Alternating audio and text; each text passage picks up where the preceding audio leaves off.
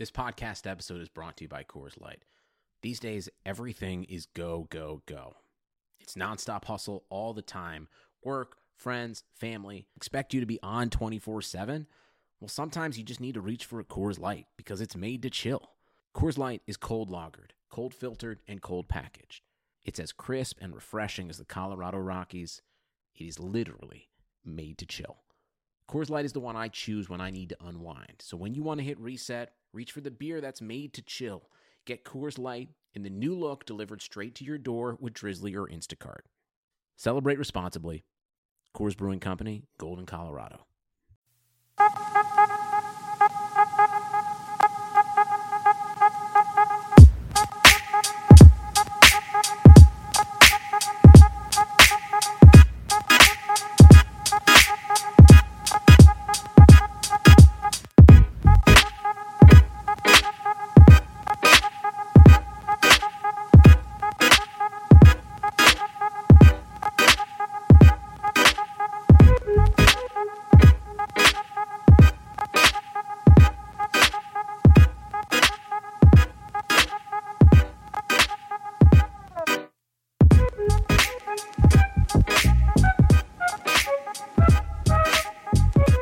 What's up, guys? Organization News Podcast. Sixth attempt here.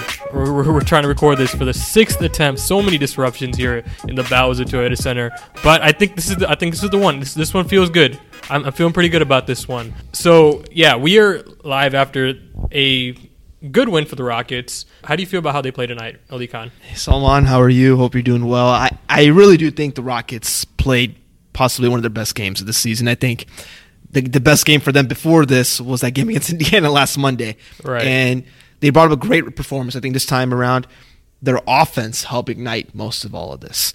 Um, they, at one point, were shooting 20 of 40 from three point land. Phenomenal percentage. So, most threes they've made all season. Before this, it was 16.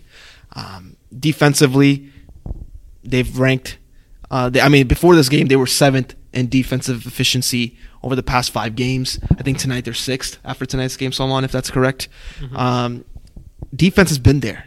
They've been playing well. Their switching defense has come alive, especially after those practices that they had um, after those big losses at home.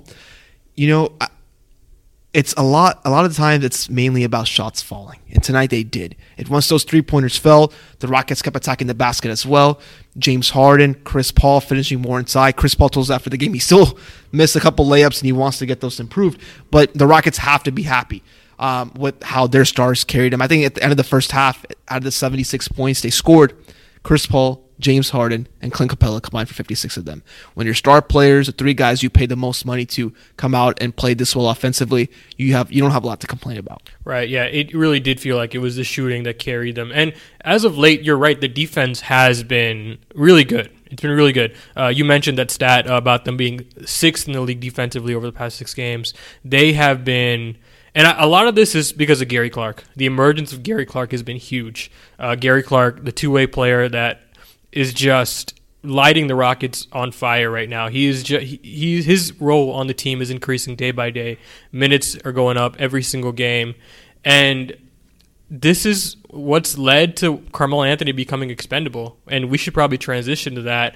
Um, the story of this entire day, and it's been an exhausting story to follow. It was bizarre. Like, okay, so the Rockets have been denying that this this rumor that the Rockets that you know they are indeed moving on from Carmelo Anthony all day, and Daryl Morey came out and you know announced out of nowhere that he was going to do a media. By the way, let me let me you know say this before someone keeps going.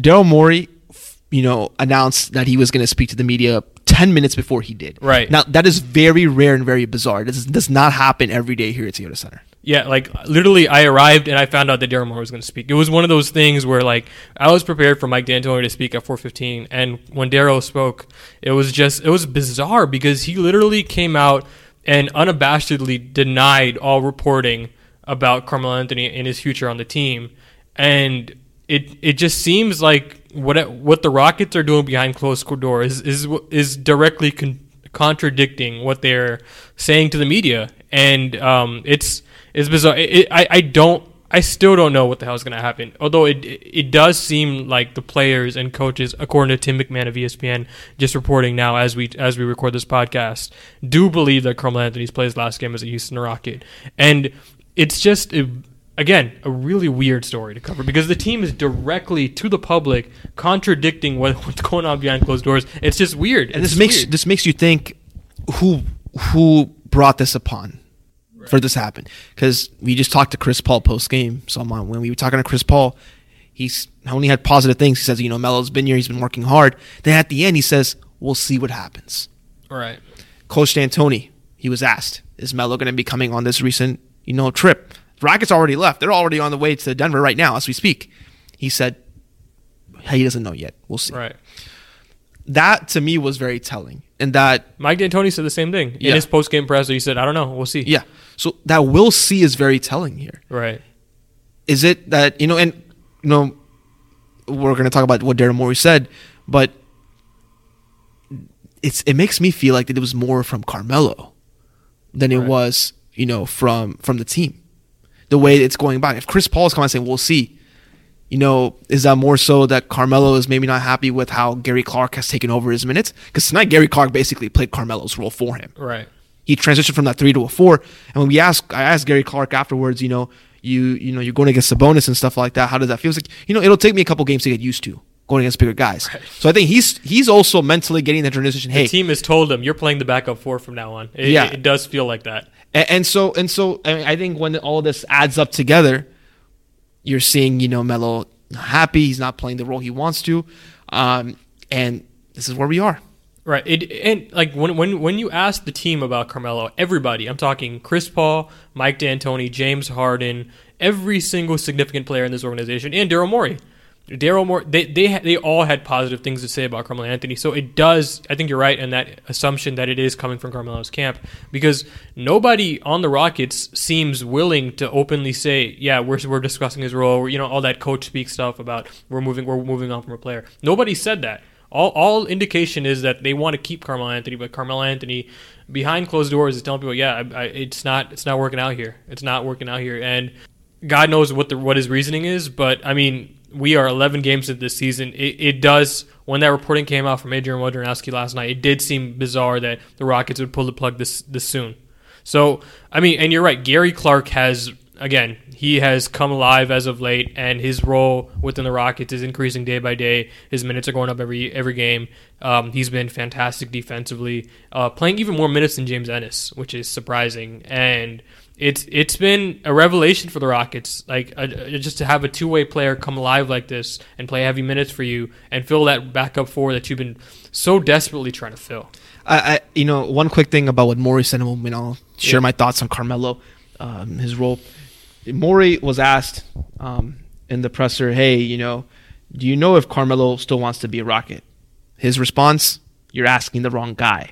Everything I can tell, yes, absolutely." Right.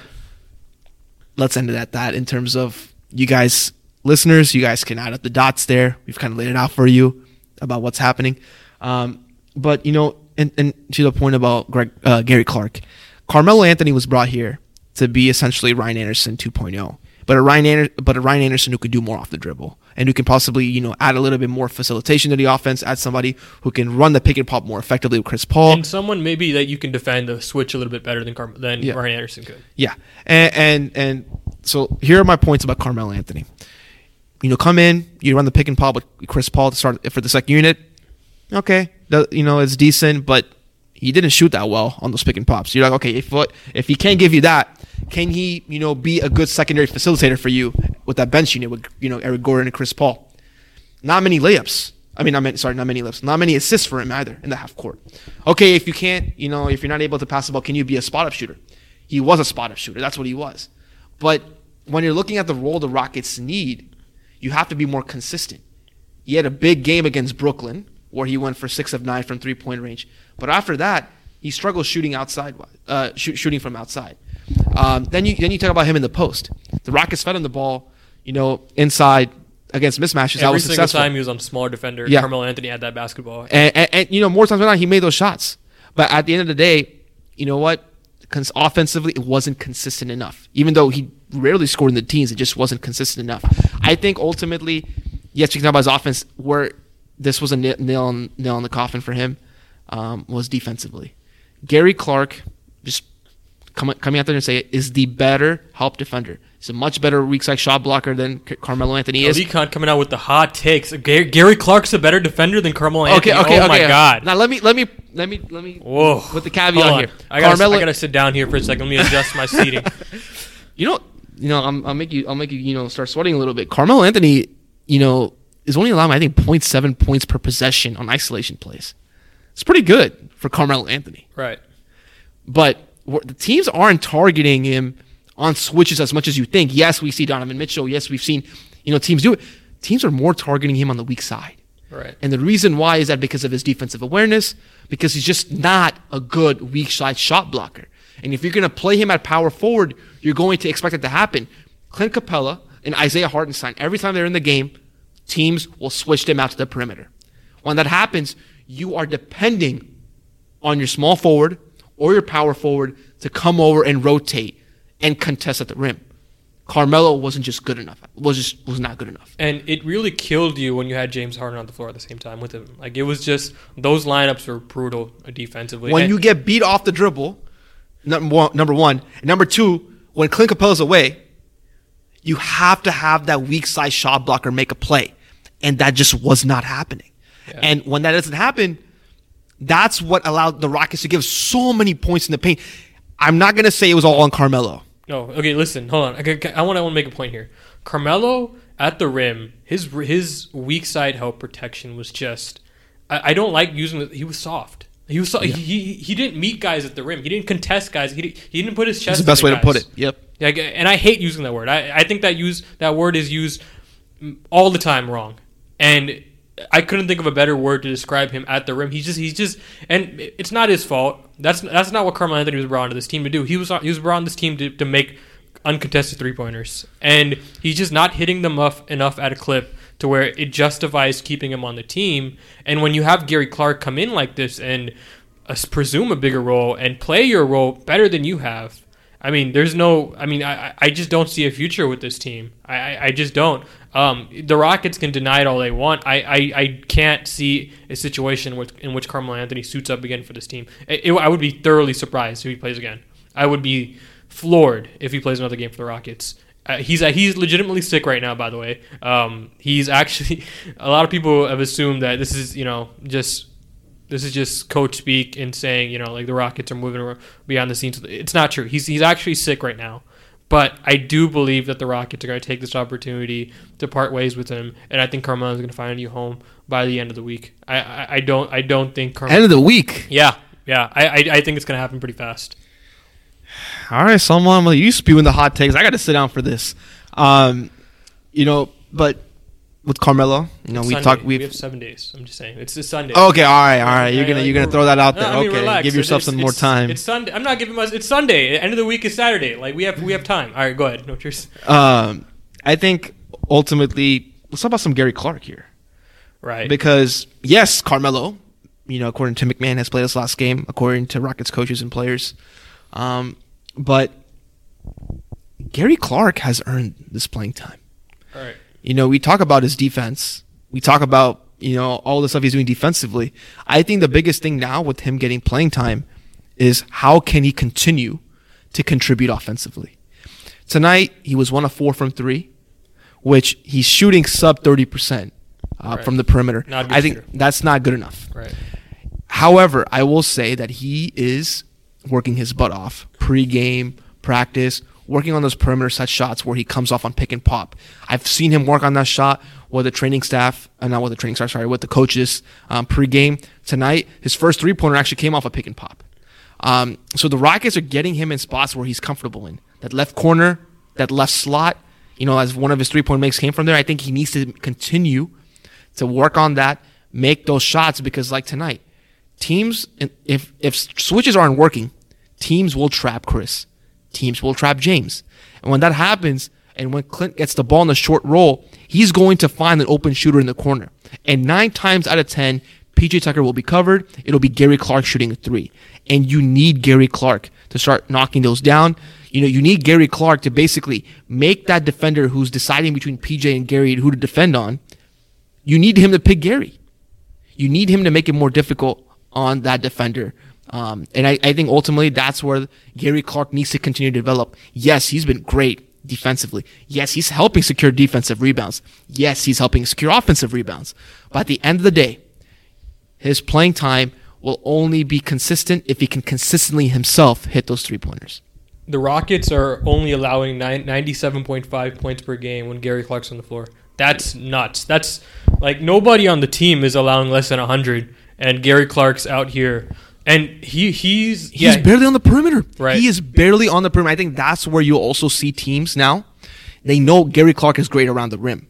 And they know he can, you know, he can post. If he plays some nice post defense today against Sabonis, he's only going to get better. He just seems to learn after every game with more reps. He gets better and better. I think ultimately teams are going to start, you know, putting him out on switches. And once that happens, we'll see how he fares on those switches one on one.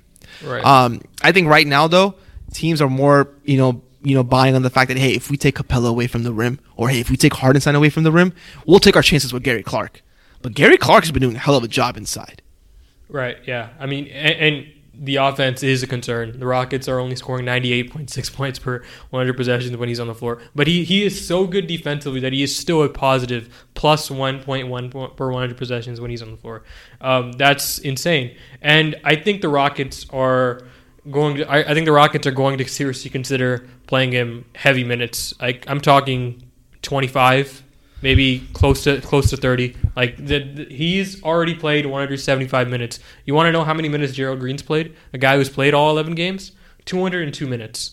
That's nuts. That's nuts. Like for a guy who's only played like, Gerald Green, by the way, was the eighth guy in the rotation coming to the season. Yeah, and to, to be that close to Gerald in minutes when you've only really played this last five six games, like that's nuts. The Rockets are really putting a heavy load on him. Early. At halftime, he played 15 minutes. Yeah. At halftime, Ennis only played 13 minutes. To your point earlier about him playing more minutes than Ennis. Yeah. And I think right now the Rockets are seeing that, and they toyed with this earlier today, by the way. They toyed with this uh, late, late in the game. Gary Clark, PJ Tucker, Eric Gordon, James Harden, Chris Paul. Not James Ennis, who they tried to do it earlier this season, but Gary Clark in that small ball lineup. They struggled a little bit, but that's to be said. It's the first time they're probably played together. Even in practice, they haven't played this lineup together. So I think with more reps, he'll continue to get better. I think possibly Chris Paul and James Harden could use Gary as a screener. We saw some of that tonight. And then get him on a short roll, get him more reps as a passer in those situations to make him a better decision maker. I think teams will also welcome that as well, opposing teams. Right, and if you use Um, him as a screener, teams often have their worst defender on Gary, so that often gets that worst defender back on Harden or Chris. So it's a it's a really effective strategy. I like that look. Yeah. And the thing with Gary is, I, he really needs to get that corner three down. He does. Like There's two of them, like I told you in the fourth Yeah. quarter, missed wide open two shots. he, he needs to, he needs to at least hit them at a 35% rate. He, he I don't think he'll ever get to the point where he's 40%, 38% or even like close to that range. He if he I mean, gets he shot well in the preseason. His shot looks good. He just, I guess, maybe more and confidence he's not he shy. needs. Or He's not shy to shoot them, which is a good thing. Like he, when he's open, he takes them, Mm. which is important. Like when you when you're just not taking those, like that really bogs Houston's offense down. But when you're taking them, the flow is much better. The Ro- the Rockets can trust you more with passes, and I think I think that last development in this game just just get that corner three down to 35 percent. This season, it's not going to go any anywhere near 38 to 40 percent. But if you can get it to 35 percent, you're playable, and you're playable in some of the the most important lineups the Rockets are going to throw out there. Um, you want to talk about Clint Capela's injury here for a second? I think it's I, I, I think it's a big deal. Yeah. But I think it's a big deal for the good reasons. How it's only a bruise. Yeah, yeah. I mean, he he bumped knees with Darren Collison today. He's bumped his left knee, setting a screen in that. In that yeah, uh, yeah, and uh, he- he went out for the, he went he was pretty scary. He he had to be helped off the floor to the bench. He could not put any weight on. Yeah, yeah, and uh, surprisingly, he came in just a few minutes later, and he, talked about how his knee tightened up as he played more minutes. But he was he was spry in the beginning. He was spry. It's one of those things that I feel like he's going to be sore tomorrow morning, and I feel like it's, it's gonna it's gonna linger a little bit, and I, it's a it's a real question as to whether or not he's going to play. It would surprise me if he plays. He said himself he's probably a maybe. Right. Um, with the bruise like that, when you play the Warriors on Thursday, I think the Rockets will be very careful with him. Um, but at the same time, this would be an easier decision if they had Nene. Yeah. They're missing Nene. Coach Antoni said earlier today that he hopes to have him back soon. Um, he's been saying that for a few weeks. Who knows when that Right. soon is? Um, but you know, Hi- Isaiah Hartenstein can play hard. He's still working on his chemistry and timing with James Harden and Chris Paul in those pick and rolls. If Nene was here, I'd say that you'd be okay. Um, you know, having you know Nene start. But now, you know, we'll see. We'll see what happens because you have Nikola Jokic You might have there. to start Harst- Hartenstein. tonight. Come on, He only played eight guys, eight man rotation, And that's we out of necessity. You, yeah. you can't play MCW and um, well, that's my question. If you don't have Capela and you're forced to play PJ at that five, will we see Michael Carter Williams against Denver? I think we might. If Gerald's not able to play, I think we might because you have length with Michael Carter Williams but defensively. he's not good enough defensively to justify playing. Like Gary Clark is good enough defensively to where his offense offensive game almost doesn't matter, right? But MCW's uh, his defense is not that is not good enough to where you can justify playing him. Like he's gotten to the point where like the the real reason like a real linchpin for the Rockets run here is they're they're they're playing their negative players a lot less minutes and they're playing their positive players a lot more minutes and they're getting their guys back. Like that's been a big reason for this run that's not being talked about enough. Health and just just playing guys more minutes and limiting the roles of Carmelo Anthony, of MCW, of Marquese Chriss. Those guys cannot play. Like they they, they are just harmful to the Rockets in in their own unique ways, right? Like Carmelo Anthony is so bad defensively that it's just really, really hard to play him with your best units. And MCW MCW just shrinks the floor for you. Like he just he makes you play four on five.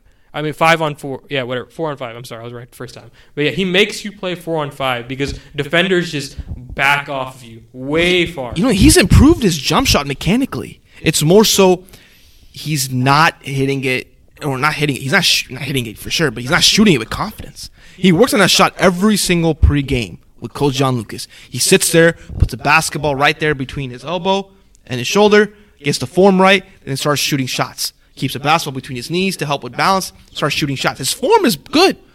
I just think his confidence needs to get there. And I, I honestly don't think he should be taking those. Like he he is someone I just think should just keep continue to move. If you- If you're gonna play him, which I would be surprised. So if like a Roberson slash and slide Yeah, kind just, of just thing? keep on moving, keep on moving, because you cannot stand out there in the perimeter. You are hurting Houston's offense by standing there and not moving. Like, and I've, and I've railed on this way too much, but it, it it's something that needs to be put into his head because he, cause he by standing out there, you're just the the court is so small for Harden and, and Paul. It's it's not even it's not even a question that he should be moving because at least that way he's he's providing with some spacing. And the problem is he's not finishing at the rim well enough to where teams respect his slashing enough. So yeah, I mean, it, I, I would be surprised if MCW plays. It's one of those things where we might have to play him because they're just losing bodies left and right. And if Clint, and this Clint Capela injury is something to monitor. Um, but yeah, it, it, it's it's a concern. It's a concern. The Rockets have not gotten their full their full rotation healthy. Um, luckily, right now, I would say their five most important players are healthy. Um, minus obviously. Clint Capela is a question mark right now, and that's been a real reason for this run, uh, this mini run. I, I- the Rockets aren't anywhere near being back yet, but the reason they've improved so well defensively is they're they're they they just don't have to play these guys that are backing up Chris Paul and James Harden um, as much as they had before. Like they, they, can play Eric Gordon more. They can play three three ball units, and it, it's much more it's much more manageable to play your starters heavy minutes than to have to rely on those guys. I want to, you know, say a quote that Harden said. You know, Harden talked about, you know, are the Rockets getting the shots they want in terms of their falling or not? He says, yeah, you know, yeah, for sure. I don't know if it's just guys getting comfortable shooting the shot, some of the newer guys, or whether it's rhythm, whether it's Eric getting back or myself. Just as long as we continue to shoot and have that confidence, they'll fall. They'll start falling, and they did tonight. Right. And Darrow talked about this in this pregame interview. Like he, he felt the same way. We're, we're allowing the shots that we want to allow, and we're shooting the shots that we want to take. they're just not going in. And uh, opponents are shooting a high percentage. I mean, if you remember that at the beginning of that Spurs game, the Spurs just would not miss. They had a true shooting percentage in the 70s. Like that was just it was they were they were making the most incredible shots, and it was just demoralizing for the Rockets, and the and they couldn't hit shots in the end. And I, I think I think the the more they focus on okay, let's just let's just make our defense. Let's just make our defense cl- as close to elite as we possibly can. If the jump shots go in, that's fine. But we, we're gonna have to win games. We're gonna we're gonna have to rely on our defense right now because right now this offense is so bad to where your defense is actually much better. And I think I think they can do it. I, I, their schedule is really tough. They play Denver next, and they play the Warriors, possibly two of the four best teams in the NBA right now. Like that's it's tough, but I mean, I, I think they can manage to play competent. This would be a great test um, Right. for the Rockets these next two games. I mean, that being said, I do not want to take away anything from how they played against the Pacers the last two times. Pacers are a legitimate legitimate Eastern Conference playoff team, Right. and you're able to put together these two performances against an elite defensive team. I think that's awesome. Um, if you're if you're a Rockets fan, and I think ultimately with James Harden, um, and to your point, he's also healthy right. you know, we're coming off a week, exactly about eight days since he returned from his injury last Saturday in Chicago. That hamstring, he's able to stop it and go as he did before that injury. I think ultimately James Harden's hamstrings are a big reason why he's able to do what he does. I think today, Salman, we saw how many times did he just sit there, you know, with the dribble, you know, back and forth, back and forth, then stop and go immediately. Start on and decelerate down down the court, downhill, and finish over a guy, or stop on a dime and pass to somebody for a three. I mean, that was a James Harden we're used to seeing. A guy who can carry the load offensively. The you know the big reason why he was the best isolation player last year, and the big reason why before the injury the Rockets were the best isolation offensive team in the NBA. Right. Uh, you want to get to questions? Yeah, let's do it. Okay. Uh, you, I'll, I'll let you pick. All right, man. We got a lot of questions, and I guess we'll go with the ones that did it in that 10 minute time frame. Um, first question What does your gut tell you will happen with Melo? Cut, minutes reduced, something else? Yeah, that's that feels pretty self-explanatory. I, I will say, I think it's. I think Melo could. There is a route of Melo coming back, and Melo sticking with this team, but it's ultimately the question of his role. We know right now Gary Clark the way he's playing right now, and and, and I didn't I didn't mention this earlier. He has a full backing of the veterans. Chris Paul is always talking to Gary Clark. PJ Tucker is always talking to Gary Clark. They're helping putting him. They're help. They're helping put him in positions for him to be successful. Um, can Melo take on that diminished role? You know, he's played well against you know the lower tier teams, and you'll need him from time to time to help space the floor, knock down shots. But is he willing to take that lessened role? That's going to be the ultimate question mark. Yeah, I I, I, kind of just feel like it's it's done. Like I, I feel like there's been too much reporting. There's by really good reporters to where there's too much there. There's too much smoke there. I feel like the Rockets are going to cut him within the next week. And um, you know, good luck to Melo on his next spot. But I, I really he's been a pleasure to interview here in Houston. He's been uh, very, not- very, very honest, straightforward guy. yeah, uh, all the players love him.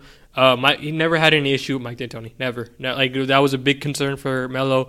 Uh, it seems like they've mended their fences, and I feel like They were um, both very optimistic yeah. coming in, and the optimism was still there. yeah, start of the season. Yeah, and, and still tonight. I mean, Mike D'Antoni talked about it. I mean, him and Melo are cool. I mean, they if he, if, if they bring him back, D'Antoni will find a role for him.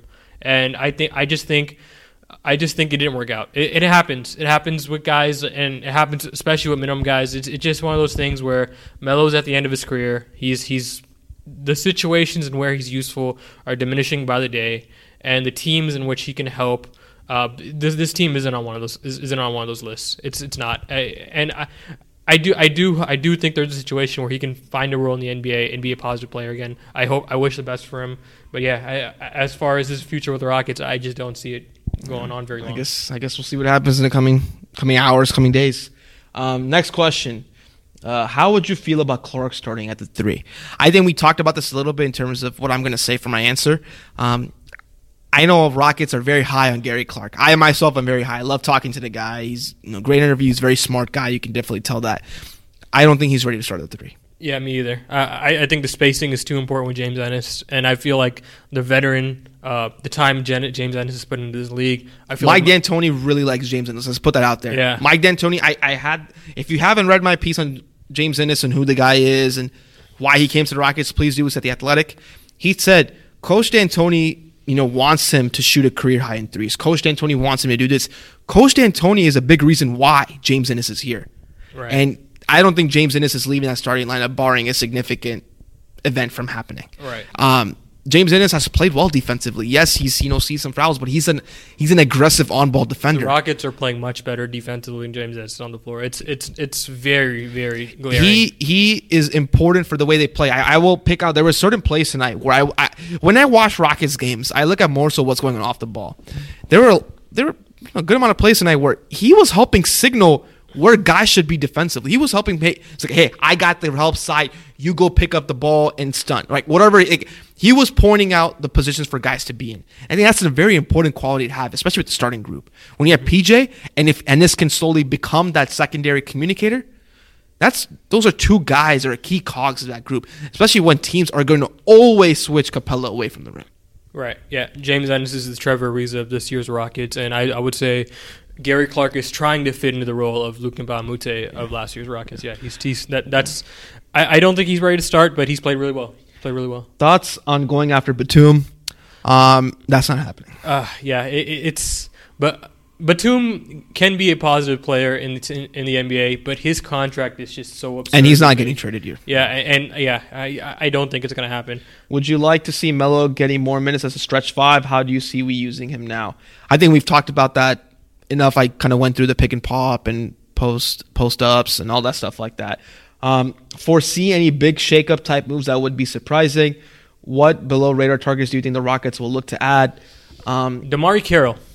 DeMarre Carroll is a guy I think will get bought out this year by the Brooklyn Nets, and that's a guy I think the Rockets should look at. I, I- think I think that that's someone they thought of when they didn't spend their their their taxpayer MLE this summer. I think that I think that's someone I think will be available. Trevor Ariza obviously is someone that's been mentioned um, will become available. Guys like that, three and D wings like that. I think those are the guys you should be looking for as far as shake-up moves at the end of the roster. As far as any massive trade, I think the Rockets want to see Brandon Knight before they make any sort of conclusive decision on it. Hey, it. why don't we talk about Brandon Knight a little bit Yeah. before we keep going? Solomon and I were sitting just chilling pregame, um, setting up for the game, and both of us noticed Brandon Knight's warming up down down on the court with John Lucas, and he looks good. Yeah. you know, I mean, obviously he's not in game shape, but he looks good. You know, he went through a couple layup drills. Knee looks good. Knee looks good. He had no Yeah. brace on it, no noticeable limp, no noticeable you know movement that would signify that he's struggling with anything.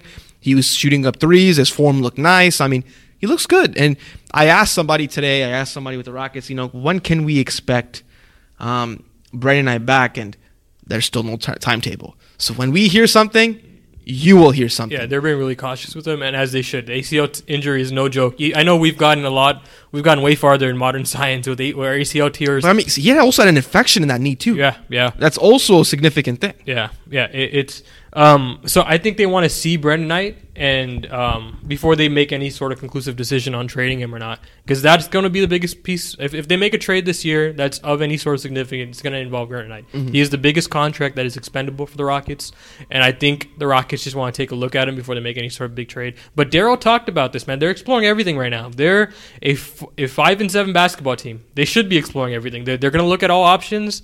They're going to look at They're uh, not satisfied with their depth yeah, right now. yeah. Hundred percent, they're not yeah, satisfied. the, the, Daryl and I guarantee you, Probably making calls right now. Like they they they are really active. They're a really active team, and I think I think they're gonna they're gonna explore everything. I just I just think they want to look at Brandon Knight a little bit, just a little bit before they make any sort of big trade. But I, I would say look at guys like DeMarre Carroll, look at guys like Trevor Ariza. Those are the guys I think the Rockets will target as the buyout market approaches. But that is pretty far away. Um, you know, a couple more questions. Um, what vet minimum guys should we bring in in what positions? They definitely need some wings. Yeah. Um, if you know, uh, my coworker Kelly Iko, another guy who the, you know the Rockets beat writer for the Athletic. Um, you know, he talked about Anthony Morrow and Nick Young as two guys to look at as possibly. Um, if you want to check that out, it's it's um, he posted about that a few weeks ago. He wrote a story. Yeah, the Rockets showed interest in Nick Young like last this summer. So yeah, I mean, the, the, the, there's they're gonna throw some feelers out. I th- I think yeah, the wing is definitely of importance right now, especially if Carmelo Anthony leaves. You're going to need to fill those minutes. You're going to need to find guys. Um, and if they truly want to contend this year, you're going to have to go up against the Warriors. And to go up against the Warriors, you need as much switchable wings that can shoot threes as you possibly can. So, yeah, wings at the vet minimum, I think they're going to look at that. And I think they'll use their taxpayer MLE this year. I, I don't think that's going to disappear suddenly. I think they're going to use that. Oh, that is definitely Yeah. being saved for buyout purposes. yeah. yeah. Um, I guess uh, two more questions. How is Hartenstein out, outplaying Chriss for the backup center role? Um, couple things. Marquese Chriss is viewed as a stretch five who can play and is very athletic. However, Isaiah Hartenstein hustles. He has shown great flashes with the team in RGV. Someone may disagree. I think he's going to slowly develop into a backup center they can rely on. Yeah, Hartenstein's better.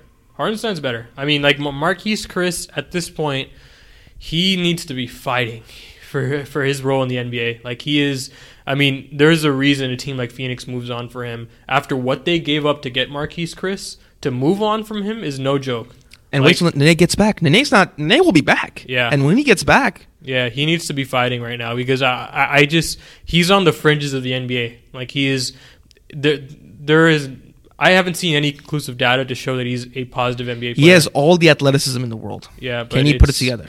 I don't think so. Uh, I mean, it just happens. It happens with guys, and I, I think I think as of right now, Hartenstein is going to take up that backup side. And, and like, I think with- Hartenstein is really, really like like he has a nose for the ball, and I think if he can finish better at the rim, that that's something he needs to. No, improve. he's he's he's actually you know playing overseas. He's a good finisher. I think the ultimately why we're not seeing him finish as efficiently as we would want from a center like him is because of timing. yeah. Um, there's times where Harden wants a longer screen and he'll immediately slip. Or there's times where Harden's like, you know, cut this way and he'll stay a little bit longer. I think the timing needs to be better for him. Once that timing is there, like we saw today, the alley-oop pass, he was catching on the way down. Yeah.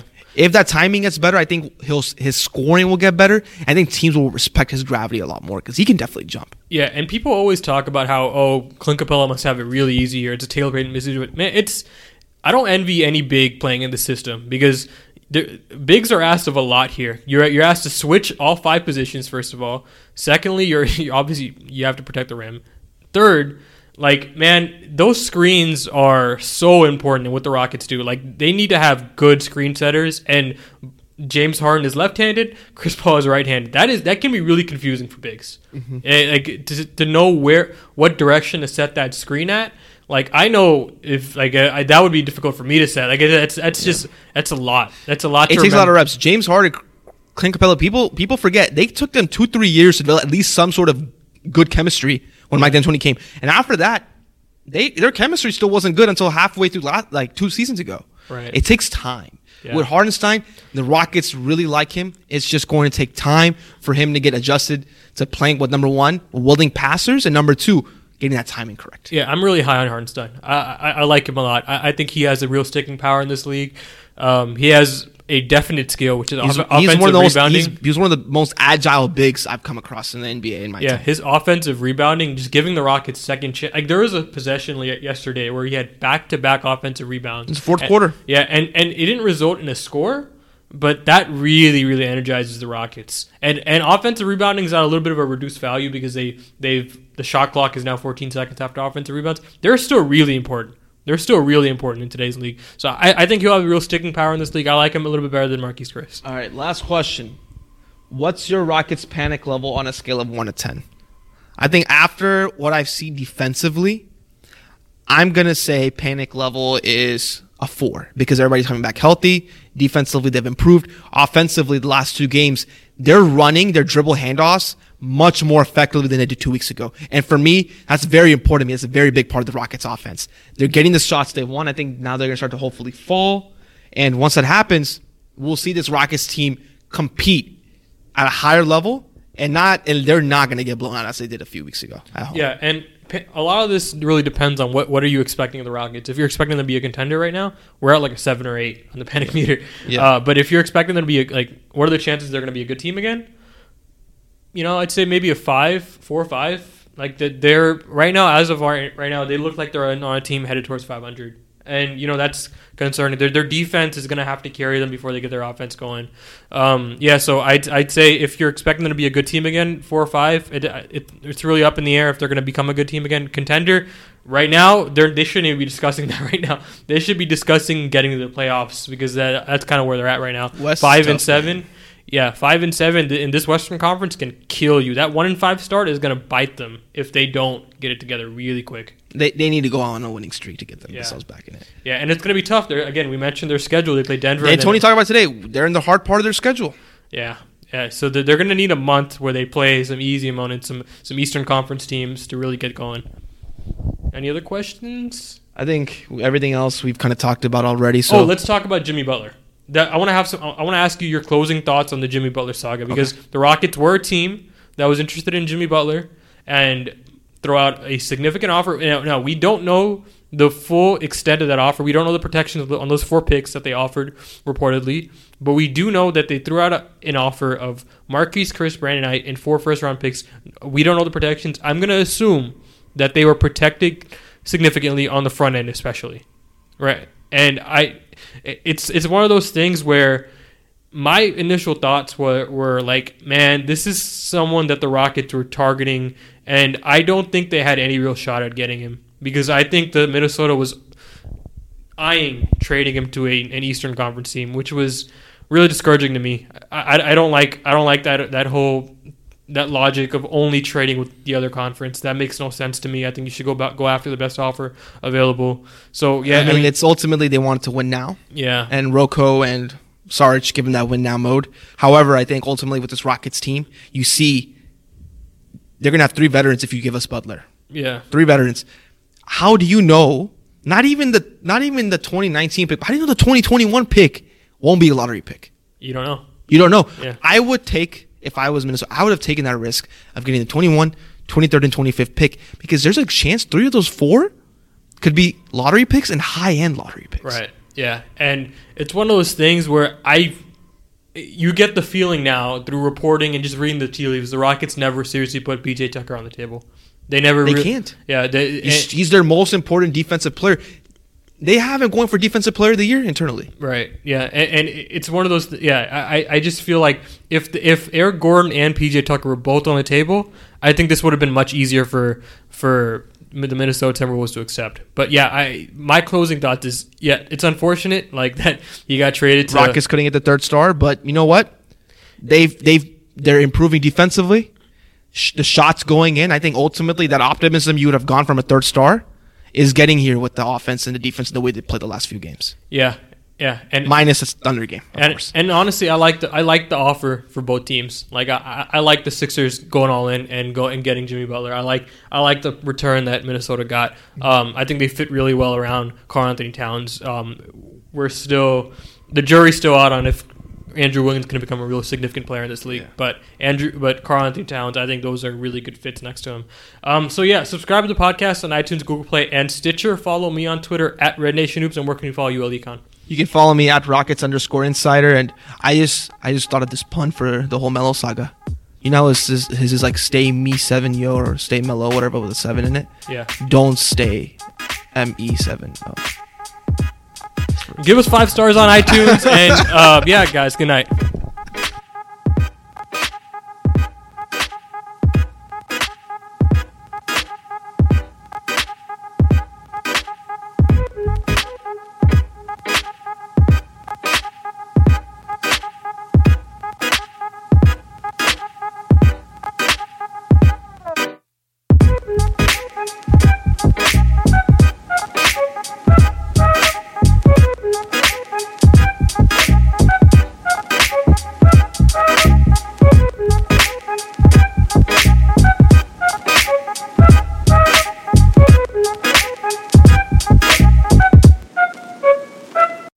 Who get going when the going gets tough, and the ones who know we're tougher together. For the Pathfinders breaking new ground, Grainger offers supplies and solutions for every industry, as well as fast access to experts and 24 7 customer support. Because we know you have people depending on you, so you can always depend on us. Call, clickgrainger.com, or just stop by. Grainger, for the ones who get it done.